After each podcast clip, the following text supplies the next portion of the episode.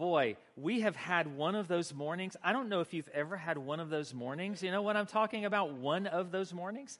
But we have had one of those mornings. We arrived here today and there was no air conditioning. Isn't that amazing? Yes? First world problems, right?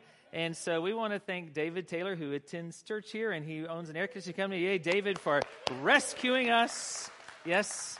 Angels come in many forms. This one with a tool belt today, okay? But we are thankful for that. We're up and running again, and you are nice and cool, and we are so glad that you're all comfy and here this morning to hear the Word of God. If you have your Bibles today, turn to the book of Exodus, chapter 34. You say, Mark, I've been gone for the summer. You, you finished, you know, the book of Exodus, and now you are back again the first time I show back up. What is this all about? Is there not another book in the Bible that Hope Fellowship knows about? Well, yeah, there is. And in two weeks, we start a series through the book of James. We're going to be teaching through the book of James this fall. A great series. I'm excited to share with you some very practical teachings about our life and how we live our life and interact with one another and how we make Christ known in the world through how we live. And so I'm excited about that. But today, the book of Exodus, we are almost finished with the Apostles' Creed. Today, the 11th time that we've been together to talk about that. And this morning, we're down to the phrase way down at the bottom. It says the forgiveness of sins. So you said we only have one more line, and that is next week the resurrection of the body the everlasting life. Uh, or life everlasting. I thought about doing a week on just amen, you know, just to do a week on amen to think, wow, this is over and uh, let's move on to something else. But I think we'll finish with that last line the resurrection of the body, and the life everlasting. But today, I'm excited because we're talking about the forgiveness of sin, how God forgives us. It's such a powerful thought and subject and fact in our life. And in that light, it enables us through the power of the Holy Spirit to forgive others. And maybe you need to show some forgiveness and receive some forgiveness this morning. But there is a dilemma here. There really is a dilemma. So I want to talk about the dilemma first, and then we're going to talk about the solution to that dilemma. Because in our culture, in our culture, it's very, you know, things change all the time. You kind of have to stay up with things because definitions of words and phrases change all the time. And in our culture, the term going viral no longer just means that you're contagious. It doesn't, right? It's very different in our, in our, in a culture that we currently live in because what we post and what we tweet and what we upload to the internet, it's out there for the whole viral community to simply grasp and to have forever. And everyone sees when we simply find ourselves on social media. And, and sometimes you make a mistake and post something that you regret later on. Now, I don't know if anyone you have, have, ever done it. Let's take a little survey for a moment, okay? How many of you have ever, and you say, Mark, I don't even do social media. Well, good. I'm glad. That's fine. But how many of you have ever posted something online through social media that later on you regretted putting up there? Let me see your hand. Okay, good. There's some of you. Terrific. The rest of you have no idea what social media means, right? And so well, we're just glad that you're here and we have air conditioning, right? That's all you're thinking about. But yet, what we find is that there is a new term that has been coined to that addressing that, that fact of making mistakes and posting things that you regret. And it's called viral public shaming, is what it is. It's a real term. Viral public shaming, it is. And so I began to read about that in a little bit, and I found this article about a man from, uh, from 2012. And it's interesting because, you know, that's a while ago. But yet, what he does is this he goes to the drive in, uh, the drive through at Chick fil A. Now, you don't mess with the Christian chicken. I know that, right? So, what he does is he has an altercation with the person through the speaker box there at the drive through. And he has this altercation. And the whole time that he's doing this, he, he videos it with his phone and then he posts it to Facebook. Okay, is what he does, okay? and he posts it up just for people to see. He has it, actually, he has a discussion concerning the topic of same sex marriage with this person. Now, first of all, why do you do that through the box? You're there to order, you know, a Chick fil A sandwich and some waffle fries and a sweet tea, is what you want. But he does, but he, but he videos this, he posts it up, and he thinks nothing about it. He leaves, and, and by the time he gets to work that morning, this video has already gone viral. And so within a couple of hours, true story, within a couple of hours, his, his supervisor, and he's the CFO of a company, his supervisor, whoever that is, I guess, the, um, the COO, maybe, I don't know, but yet calls him in and says, Listen, this has really been a nightmare for us uh, publicly. And so, what I'm going to ask you to do is resign. He asked him to resign because of a video that he posted that morning. Well, he thought, that's the worst of it. I can always find another job. By the time he gets home that afternoon, it, it has gone viral to millions of people. And all of a sudden, he is getting death threats. He, he finds in the middle of the night people are nailing letters to his front door threatening his life. The information concerning his children has been released on the internet of where they go to school, what their names are, and what their ages are. He simply has to find an attorney. He moves to another town. He gets another job. And when they find out that he's the Chick fil A guy, then they, they simply ask him to resign also. And I thought, this is a crazy thing. So what I read through the article is this that later on, he actually reaches a point where he, com- he considers committing suicide because this has ruined his life. Now, the thought or the thought is not, and I don't want to make light of offensive and foolish stuff that you post on the internet. I, am not making light of that at all. But does the story deserve the, the, the, death, death threats? Does it really deserve the treatment that this guy gets? Does it? Because in our justice system today, we don't even do public shaming anymore. That's not part of our justice system. Still, what I realize is this, and this is the point that the rule of the human heart is that we love to see other people get punished. We don't want that, but we love to see other, get, other people get punished. We do. Outrage is, is all the rage of the day that we live because blogs are built upon it and news outlets are built upon it. We know that. And, and we live in this punishment obsessed society and world. We do. When we fan the flame many times of that punishment through that of social media. Posts are the modern day versions of pitchforks and torches. It really is, yes. And, and we do that, yes. And in light of that, in light of all of that, some of you are already deleting some posts right now, aren't you? you say, well, I sure hope Mark doesn't see that later on. Yes, because, you know, I don't know, it could be taken wrong. It could be. I, I think that we miss this 30,000 foot view of humanity and of people's lives. That there are mistakes made. Absolutely. None of us are beyond making a mistake, and there are repercussions for those mistakes, and I understand that. But usually the punishment fits the crime. But when I read this story, I began to think, does the punishment really fit the crime here? Because in our hearts as human beings, there's something satisfying within us, the sinful soul of man, to see people punished. Yet, for the people of God, that should not be the way in which we live. That should not.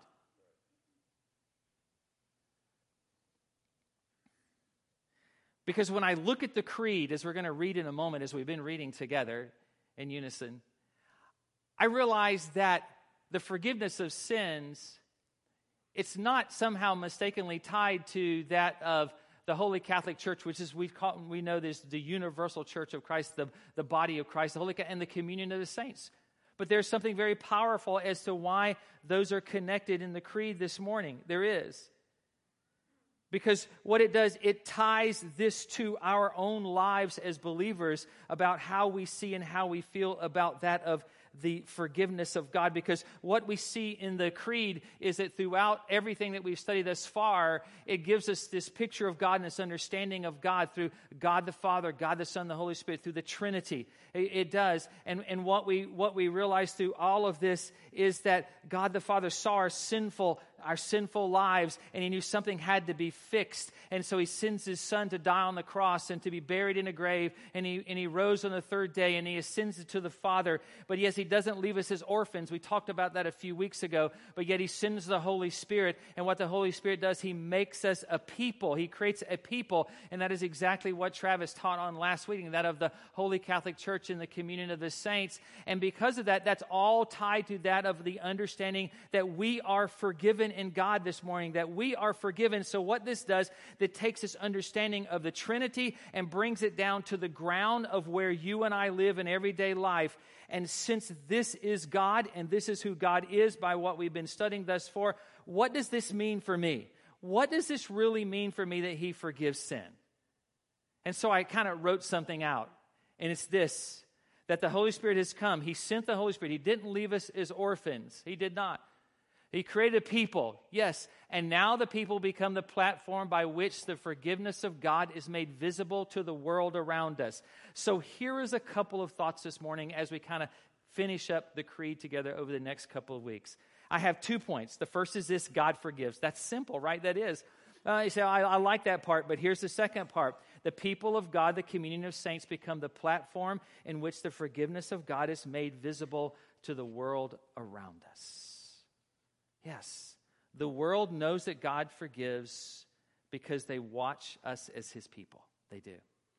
So we have read together over the last few weeks the creed. This is a safe space. So if you're not comfortable standing in a moment, absolutely no judgment here whatsoever. But I would ask you if you feel comfortable, if you would stand for a moment as a congregation. Would you stand together? We're going to read the creed together this morning. You can read it on the screens on both sides, or you can read it on the banner in the middle, or on your bulletin. We've made sure that you can't miss it today. But, uh, yeah, right? But let's read together. Let's read together and we'll continue. Let's read. I believe in God the Father Almighty, creator of heaven and earth, and in Jesus Christ his only Son, our Lord, who was conceived by the Holy Spirit, born of the Virgin Mary, suffered under Pontius Pilate, was crucified, dead, and buried. He descended to hell. The third day he rose from the dead. He ascended to heaven and sits at the right hand of the Father Almighty, from whence he shall come to judge the living and the dead. I believe in the Holy Spirit, the holy Catholic Church, the communion of saints the forgiveness of sin, the resurrection of the body, and the life everlasting. Amen. You may be seated. We have said each week that when we read the creed, it starts with I believe, not I know, because belief simply is a catalyst to action within our lives. And so we said that when we read this, this is what we stand for. This is a tenet of our faith. And so we reject some modern narratives. And one of those modern narratives ties very well into what we're going to talk about, and that is that God forgives. And one of those modern narratives is, this how the world and how people outside of the body of Christ see the one whom we love and serve and simply have this idea of what we believe. And outside of this body, many times, and maybe you're here this morning and you think this way also, and we're glad that you're here that maybe you believe that somehow we serve a God that, and, and it causes you, us as believers, to see everyone as absolutely terrible human beings and they're all miserable sinners trudging through religious steps in, in order to somehow please this fickle God who is absolutely unpleasable. That God is always and consistently simply angry with all of us because we're not living up to how He's designed for us to live. So at some point, He's going to destroy and damn all of us and can I tell you something about that way of thinking? That that is not true in any form or any fashion. And maybe you're saying, oh, Mark, but you have to go to the Old Testament because you've already brought up the book of Exodus and you have to go to the Old Testament. And I'm so glad that you brought that up this morning because really to understand and see how God is so gracious and God is so forgiving, we're going to see that God in the Old Testament in the book of Exodus. If you remember in our long, long series of uh, what, 30 some weeks when we taught through the book of Exodus, we realize that what happens is that we see God as the forgiver, and therefore we see the, the, people of God as an example to the world around them of God's grace and God's forgiveness and mercy in their lives. We know that God hears the cries of his people in Egypt Egyptian captivity. They're under a heavy load from their taskmasters. They're simply under this abuse. They're beaten, they're misused, and they're overworked, and God hears their cries. And so, what does God do?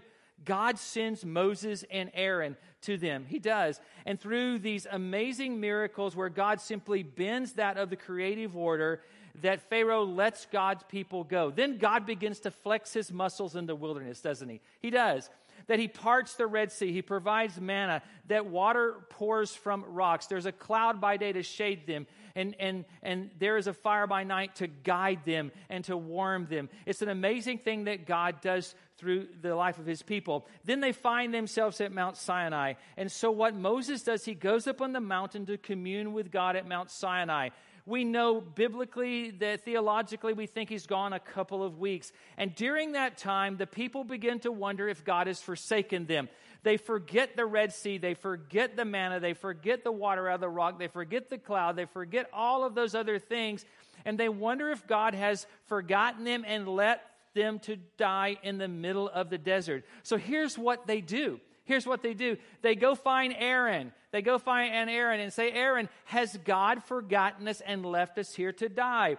And so Aaron has this really numbskull, knucklehead idea. And he says to them, Listen, take off all your earrings of gold and give them to me. And, and that stuck in my mind because a golden earring in the ear of an individual is a sign of a slave. They've been freed by God, but they still wear the signs of a slave. And that says a lot about how they understand who they are in God or don't understand who they are in God. So they get all their gold jewelry together, they melt them down, and Aaron has this idea that he's going to make a golden calf. And he does, he presents it to them, and he says, This is the God that has saved you from the Egyptians.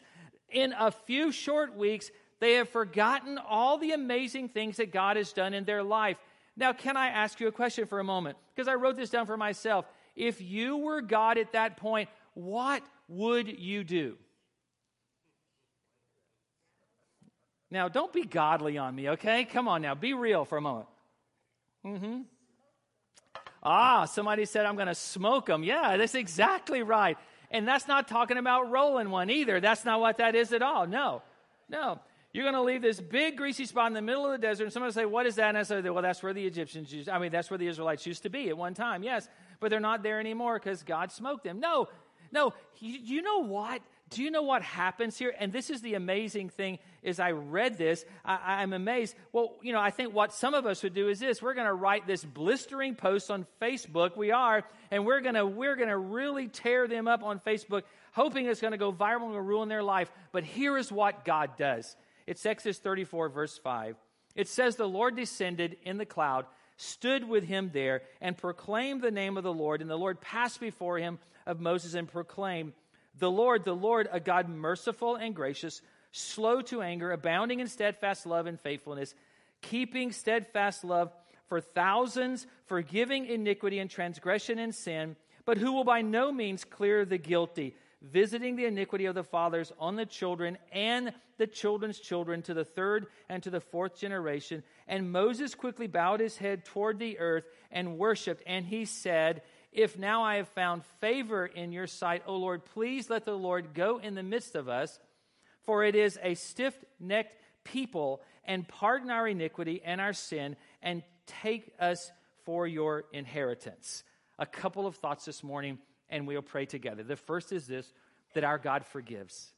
Our God forgives. And, and it seems like such small words, but they're so powerful that God is merciful according to this text, slow to anger, and I circled that one, abounding in steadfast love and faithfulness, keeping steadfast love, and it does not run out for thousands, it says. It's the character and the attributes of our God. It's a revelation of that, that this is who God is and what God is like. That God is not some half filled cup of love but it's this abounding, steadfast love that there is no end, there is no end to the love of God in our life, no end to his faithfulness, no end to his kindness. It never, ever runs out. And I think sometimes that you and I think, well, we get on, I don't know if you've ever thought that you get getting on God's nerves, you know, kind of deal. And I'm not sure what that statement means, but we use it a lot.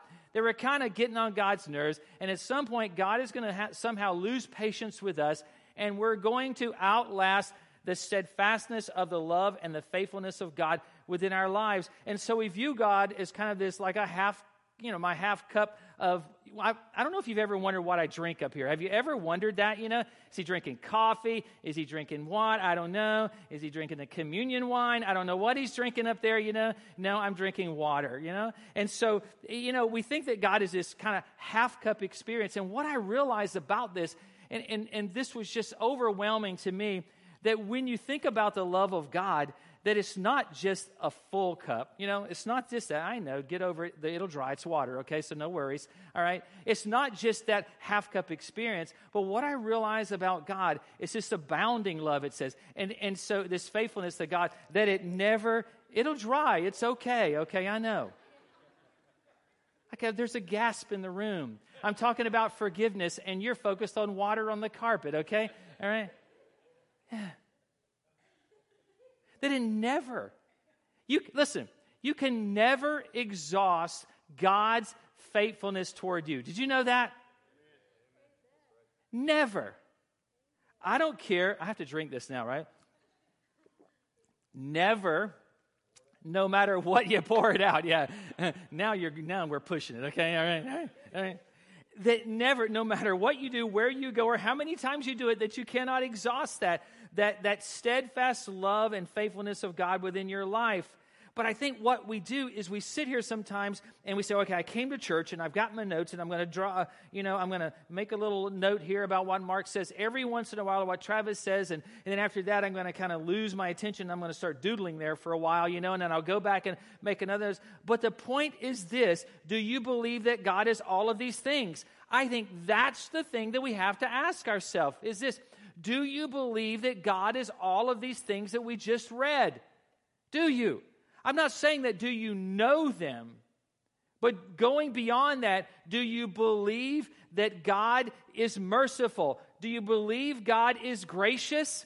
Do you believe God is slow to anger? Do you believe? Listen, I circle slow to anger because sometimes that's hard for me to wrap my mind around as Him being my father because I, I love my father, but my father, the, the man that raised me, he you know, we say some people have a short fuse, some people have a long fuse when it comes to temper and anger. My father had no fuse, okay? It was like a landmine. You just had to be careful because at some point you were going to step on the mine and then there were going to be an explosion after that.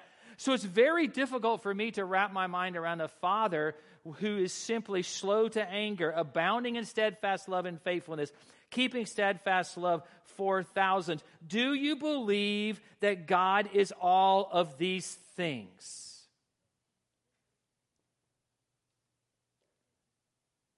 That's a huge question. Because if we believe that, then forgiveness, I believe, is the ultimate expression of God's unique beauty. It's forgiveness.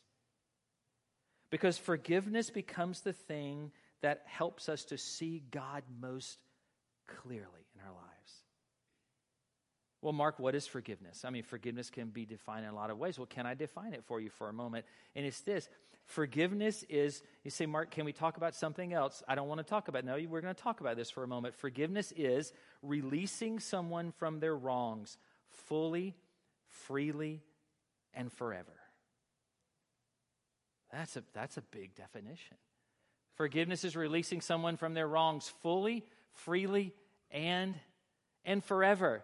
What, what does that mean? That means letting someone out of their wrongs fully. That means that you don't hold a piece back in case they somehow have a relapse in whatever they have done to you. And you hold something back to hold it over their head. You know, it's not that at all. It's done freely. That means that you do not ask for them to pay restitution when maybe they have done you wrong. It's done forever. And that means that you're letting it go. You're letting it go. And you already feel the impossibility of forgiveness within your life. And can I say to you, welcome to humanity? Yes. Because it's tough. But if we're saying that God forgives us, if that's what the Bible is teaching us, if that's what the Creed is teaching us in, re, in the reflection of Scripture, then if we say that, then what does God forgive us of? What does he forgive us of? And verse 7 mentions three things in this text I just read that God forgives us of. He forgives us of iniquity, he forgives us of transgressions, and he forgives us of sin. You say, well, Mark, why three things? Why didn't he just lump all that in sin? Because God knows us and he knows how we think this morning. So, can I talk about them individually for a moment? Iniquity, and that is premeditated choice that carries with it this continuing disregard for repentance within your life. It's you saying, I know I shouldn't have done it, but, you know, but I, but I am going to do this. It's what we find in the book of Micah chapter 2 in verse 1. It says this Woe to those who devise wickedness and work evil on their beds, not just about sexual sin, but yet covering sexual sin.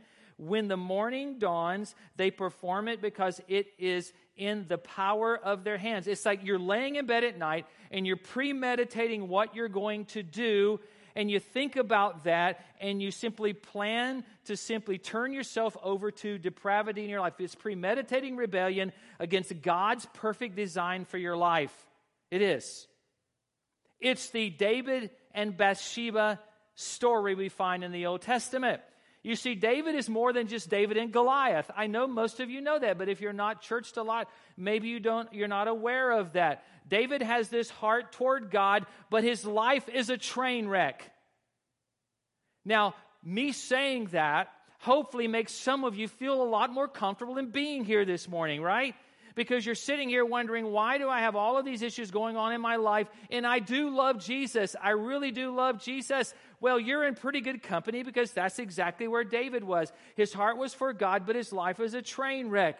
And David is supposed to be at war with the rest of his army. He's at home for whatever reason, standing on his balcony. He spies Bathsheba. She's taking a bath. Bathsheba is his friend's wife. Uriah, his friend, who is his friend at home and his friend in battle. They bled together, and it's his friend's wife, and she's bathing. What does he, his first problem is that he doesn't turn his head away and go somewhere else. It doesn't. No, he should have turned his head and went somewhere else, but he doesn't. He doesn't. I've always taught my boys this. Maybe this is for all the men there this morning that as men, you always bounce your eyes. I don't know if you've ever heard that or not. I say, Mark, that's a weird thing to say. How do you do that? That as a man, you don't leave your eyes in one place for an extended period of time because you open the door for the enemy in your life at times.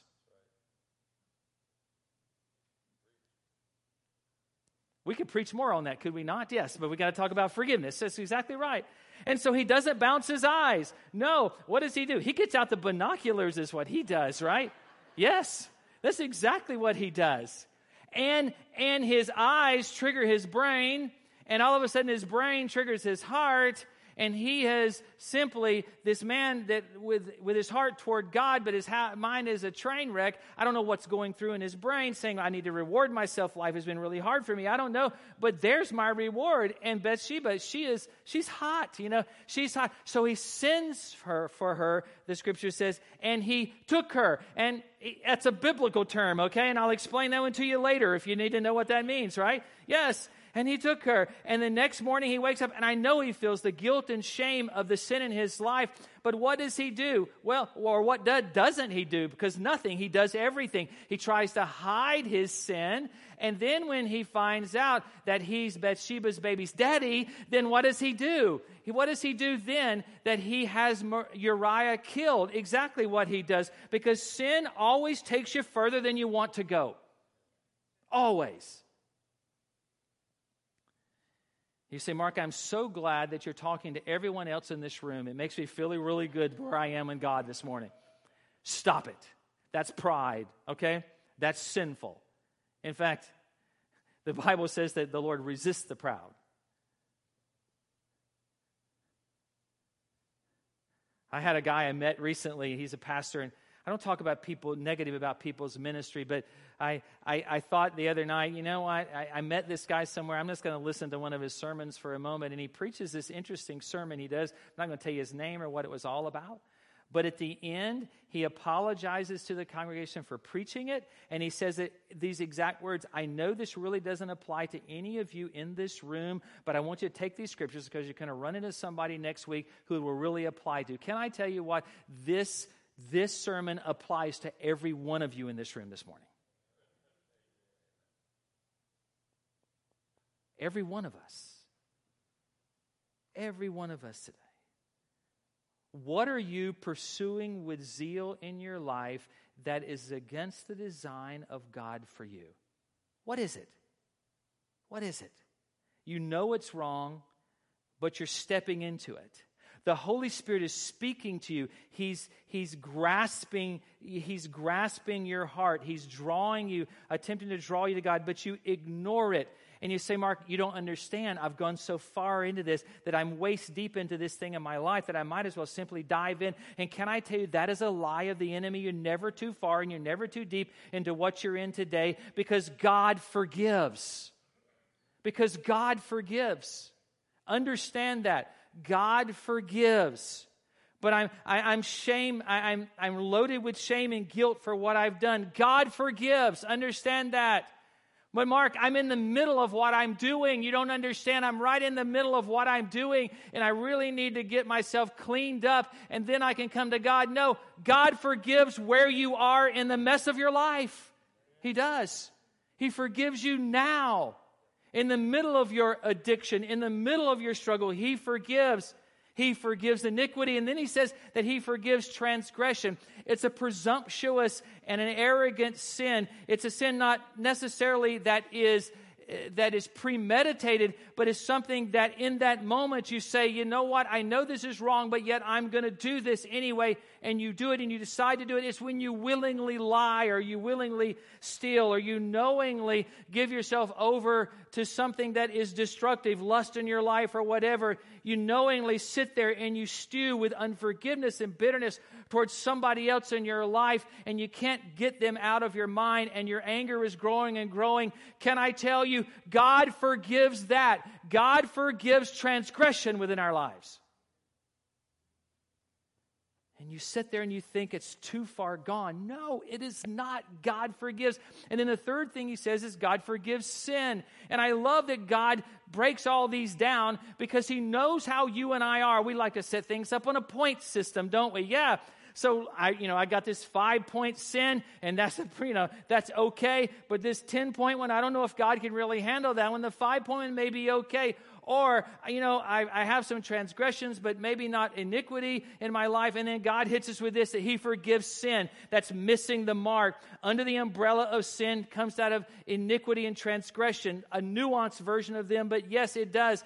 That I, and I understand the tension of forgiveness this morning. I understand that in all of our lives, that there is no sin, listen to me today, there is no sin, no iniquity, no transgression, understand it, too great that God has not already forgiven.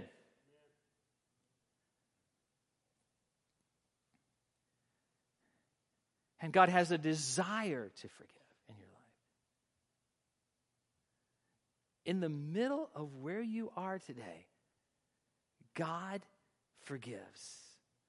But I think you have to ask yourself this as we go back to that term, I believe, which is perhaps one of the most important terms of this entire creed that we've studied together this summer. Do you really believe that God is all of these things, that He's gracious and slow to anger, abounding in love, steadfast, that that's the offer for you today from God? Do you believe that? But, Mark, there's something else in these verses that you read and I've read this before, Mark, and, and I don't quite understand it. It's verse 7 where it says, But who will by no means clear the guilty? That is God. Yes, absolutely. Visiting the iniquity of the fathers on the children and on the children's children to the third and to the fourth generation. Can I tell you something about what this means? God is serious about sin. Did you know that? I, I, I, want you to realize that. If you want to write that down, that's perfect. God is serious about sin. He hates sin he hates sin, and a result of that, that there is a wrath in his life that really blows our minds and hard to wrap our minds around because God hates everything that harms us. He does. And the best illustration that I could simply come up with at a risk of being repetitive with all of you is that of with my family. And I've said this to you before, and some of you think I'm a guy that has a real anger problem, but I don't. But you mess with my family, and I will. Understand that. I will because I hate everything that harms my family. I do. Everything that would rob my daughters, which I now have four of them, two granddaughters and two by marriage. And, and so I, I hate everything that would rob my daughters and my sons of the fullness and the joy and the purpose of life. They would harm, they, they would rob their innocence, would try to kill them or destroy them or harm them. I hate that with a type of hate that I could hurt you if you attempt to hurt them. Mark, you need anger management, is what you need. Yes. No. It happened the first moment I held Chadwick, my first child. And I looked in those little boy's eyes, and he looked back at me as his father, and I thought, you know what? This is on right now. I want to tell you, this is on. And, and I knew that if anybody messed with this little boy, then I was going to try my best to mess them up. And you say, Mark, that's ungodly. Well, you let the Holy Spirit work that out in my life because you're not my Holy Spirit, okay?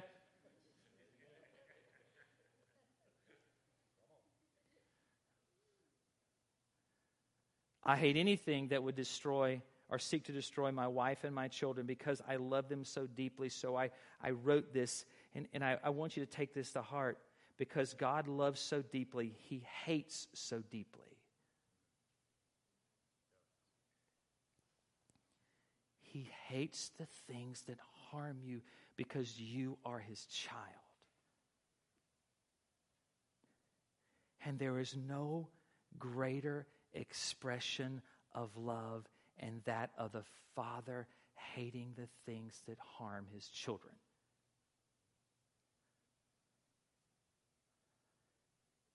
He loves you deeply. He loves you deeply this morning. And I think this part, I couldn't gloss over this because you're going to leave with these questions of what does this mean that visiting iniquity the fathers on the children?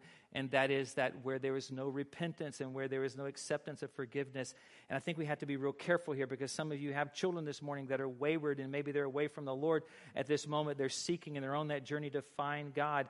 And I don't want to put on something, put something on you that the Bible does not say. But what I want to say to you is this that your children are accountable for their own sins. Understand that. Your children are accountable for their own sins. Does my sin have an, a bearing or shape of, on my children? Absolutely, it does. And I believe that's what this scripture teaches that my sin will affect and shape their lives in some ways, but they are responsible for their own sins. They will never answer for yours or mine. And I want you to go away understanding that. But we do shape them by the things that we do in our lives. How many of your kids have ever said something in public and you look at them and you think, where did that come from? You know, where did they hear that? And all of a sudden the Holy Spirit says to you, they heard it from you. Yeah, right.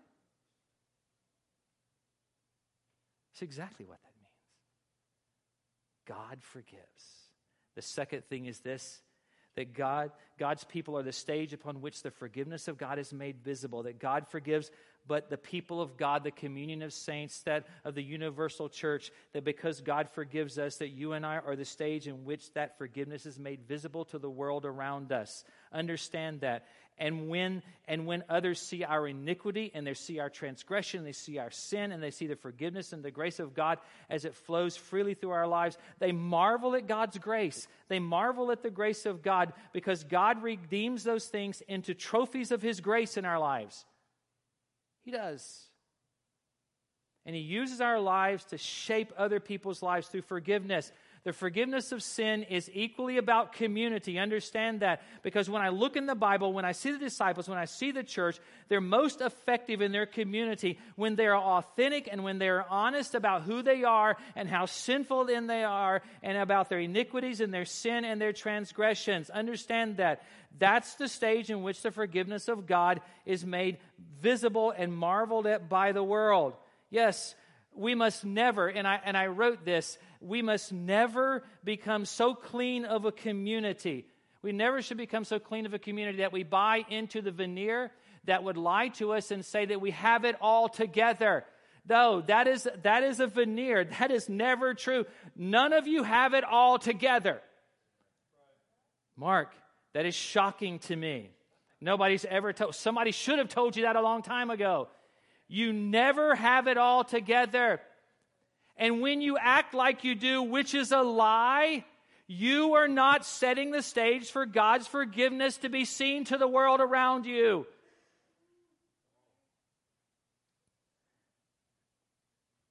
I want you to understand is the real church the real church is open and honest and authentic about the sin and iniquity of who they are and where they are. Never let us become such a whitewashed tower, clean and appearing to the world that the world thinks that they could never be part of who we are. No, they need to see us for who we are.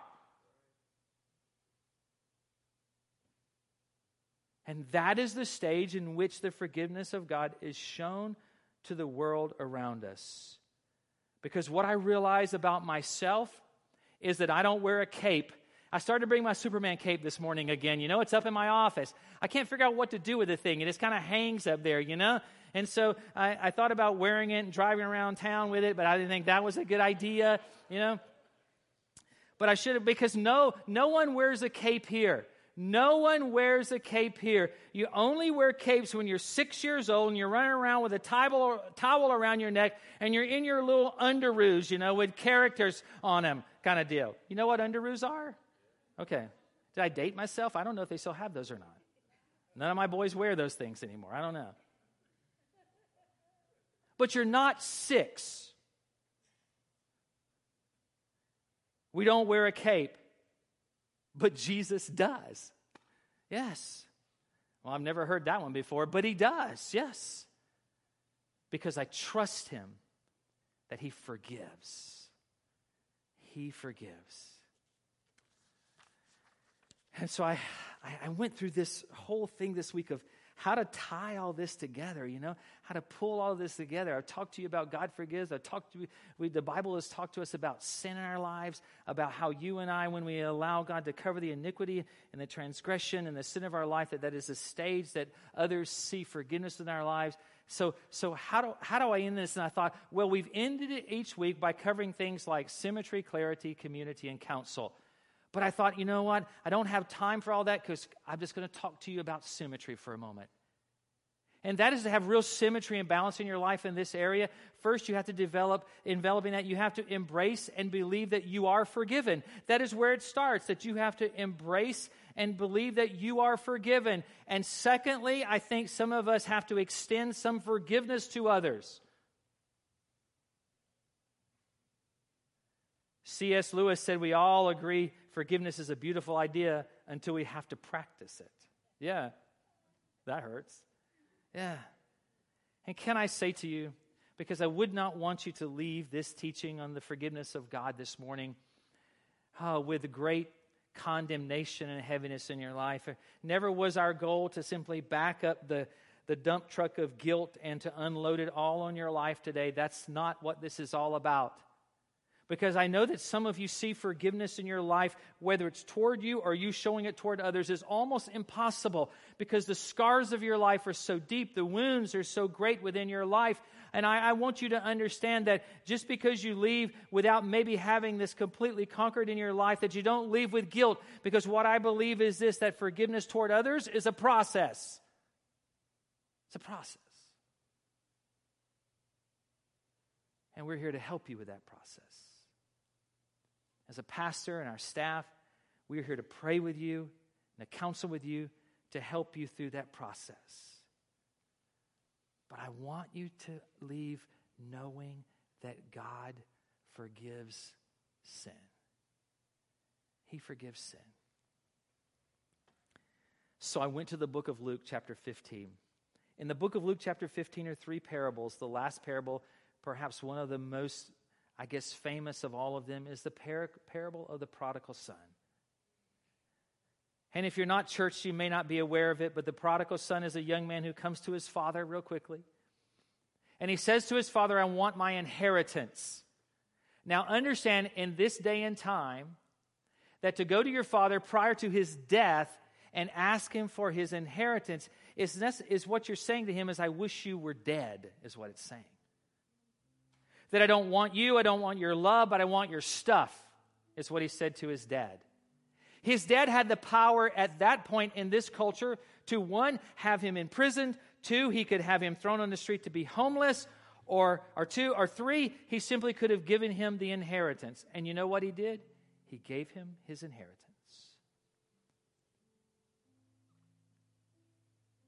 He gave him a third of his kingdom, is what he did everything he'd worked for. So, what does the prodigal do? He leaves, he runs away, he goes and he blows it all. He squanders every bit of it. The Bible says that he spends a lot of it on prostitutes, and it's gone eventually.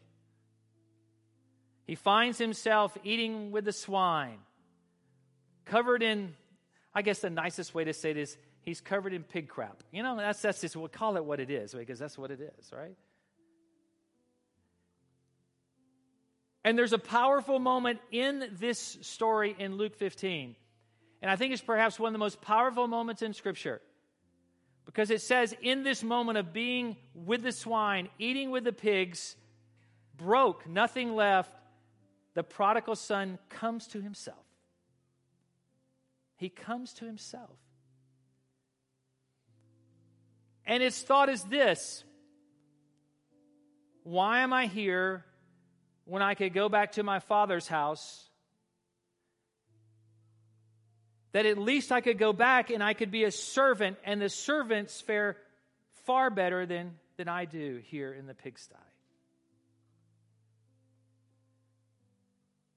And so he gets up, and the Bible says that he doesn't clean himself. You really don't find that anywhere. I think he goes back to the Father just as he is. There's some amazing parallels here to God being the Father and we being the children.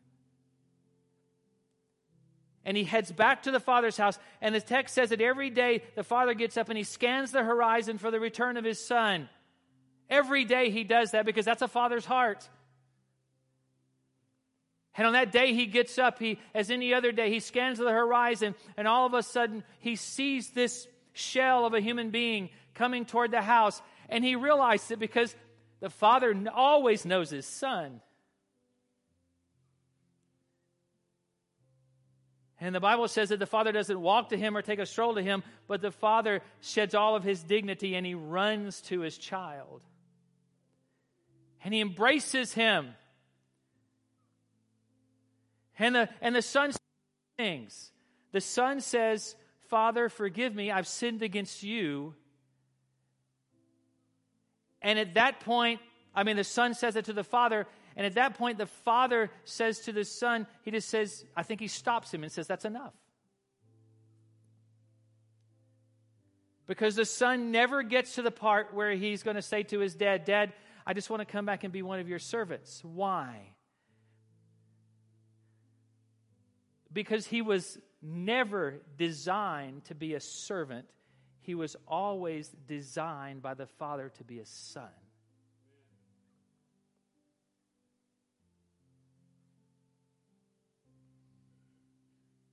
Maybe if if God could just forgive me and kind of let me squeak in the back door of the kingdom, I won't make a lot of noise, God, and, and I won't cause you any problems anymore. And, and I just kind of stay in the background and I don't have to have a, a robe or a ring or sandals. I, I, I just, I'm fine to be your servant. And, and I, I may never be a son again because of what I've done. And God says, You were never designed to be a slave, but always a son. And so the father takes the robe and puts it on his back and the ring on his hand. He puts the sandals on his feet. He calls for the, the calf to be killed and a party to be thrown for his son.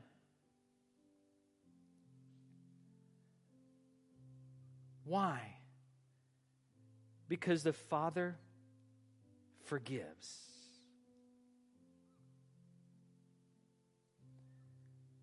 We serve a God this morning whose heart is to wipe away debts, to break all the rules of this punishment obsessed world that we live in. Because in this story of the father and the prodigal, the father has all the rights to punish his son. He could have enslaved him for restitution. He could have destroyed his life. There's all kinds of plays that he had at his disposal, yet he plays none of them. Instead, he breaks all the rules of the punishment obsessed world to embrace his son.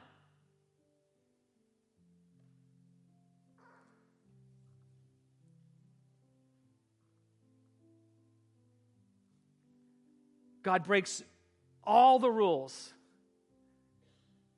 to embrace us.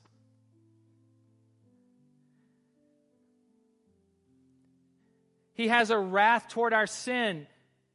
And he had all the rights to destroy us. But what does he do? He sends his son. His son breaks all the rules because he is God incarnate, fully God, fully man. He lives like you and I, he suffers like us. And he gives himself freely on a cross. He breaks all the rules. He's placed in a borrowed tomb. He breaks all the rules. He cheats death, hell, and the grave. He conquers and makes a mockery of those things. And on the third day, he bursts forth as a risen Savior. He breaks the rules for you. And then he stands on the mountain, and he ascends to heaven, but he says to you before he leaves that I will not leave you as an orphan, but I will send you another. And he sends us the Holy Spirit. He doesn't leave us, he has all the rights to, but he breaks all the rules. Why? Because he's a God who loves us.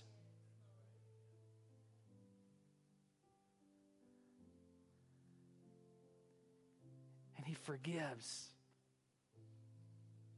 even if it means breaking all the rules of the creative order, He forgives.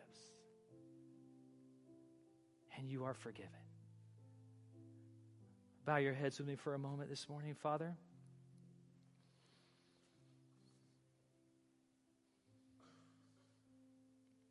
This is so beyond our finite brain this morning that we truly need the working of the Holy Spirit to reveal your forgiveness to us.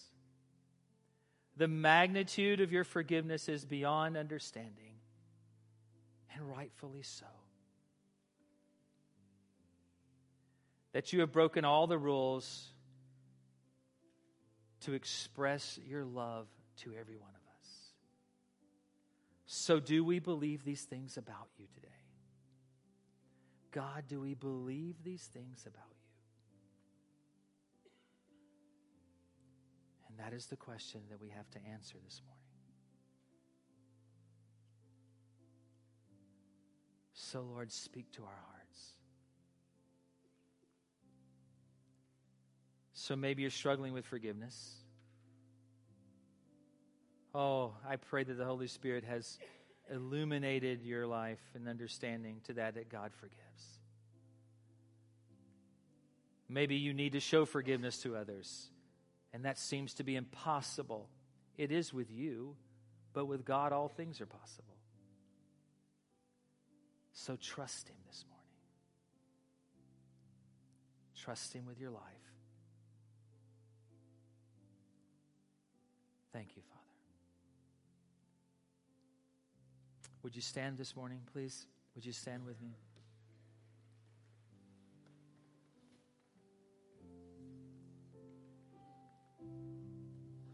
If you need to pray, I encourage you to come and pray this morning.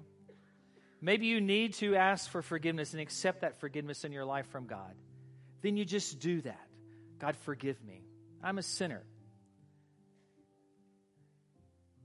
And I am in need of you. And allow Him to come into your life this morning and to save you. You're a believer and you're in the middle of a mess of your life Oh, you've asked for forgiveness, but you're still dealing with the guilt and the shame. Can I tell you that you need the Holy Spirit to remind you this morning in His own powerful way that you are forgiven? That you're forgiven. And you walk in that forgiveness this morning. So, as they sing this morning, I encourage you to pray. Seek God for an understanding of His forgiveness in your life.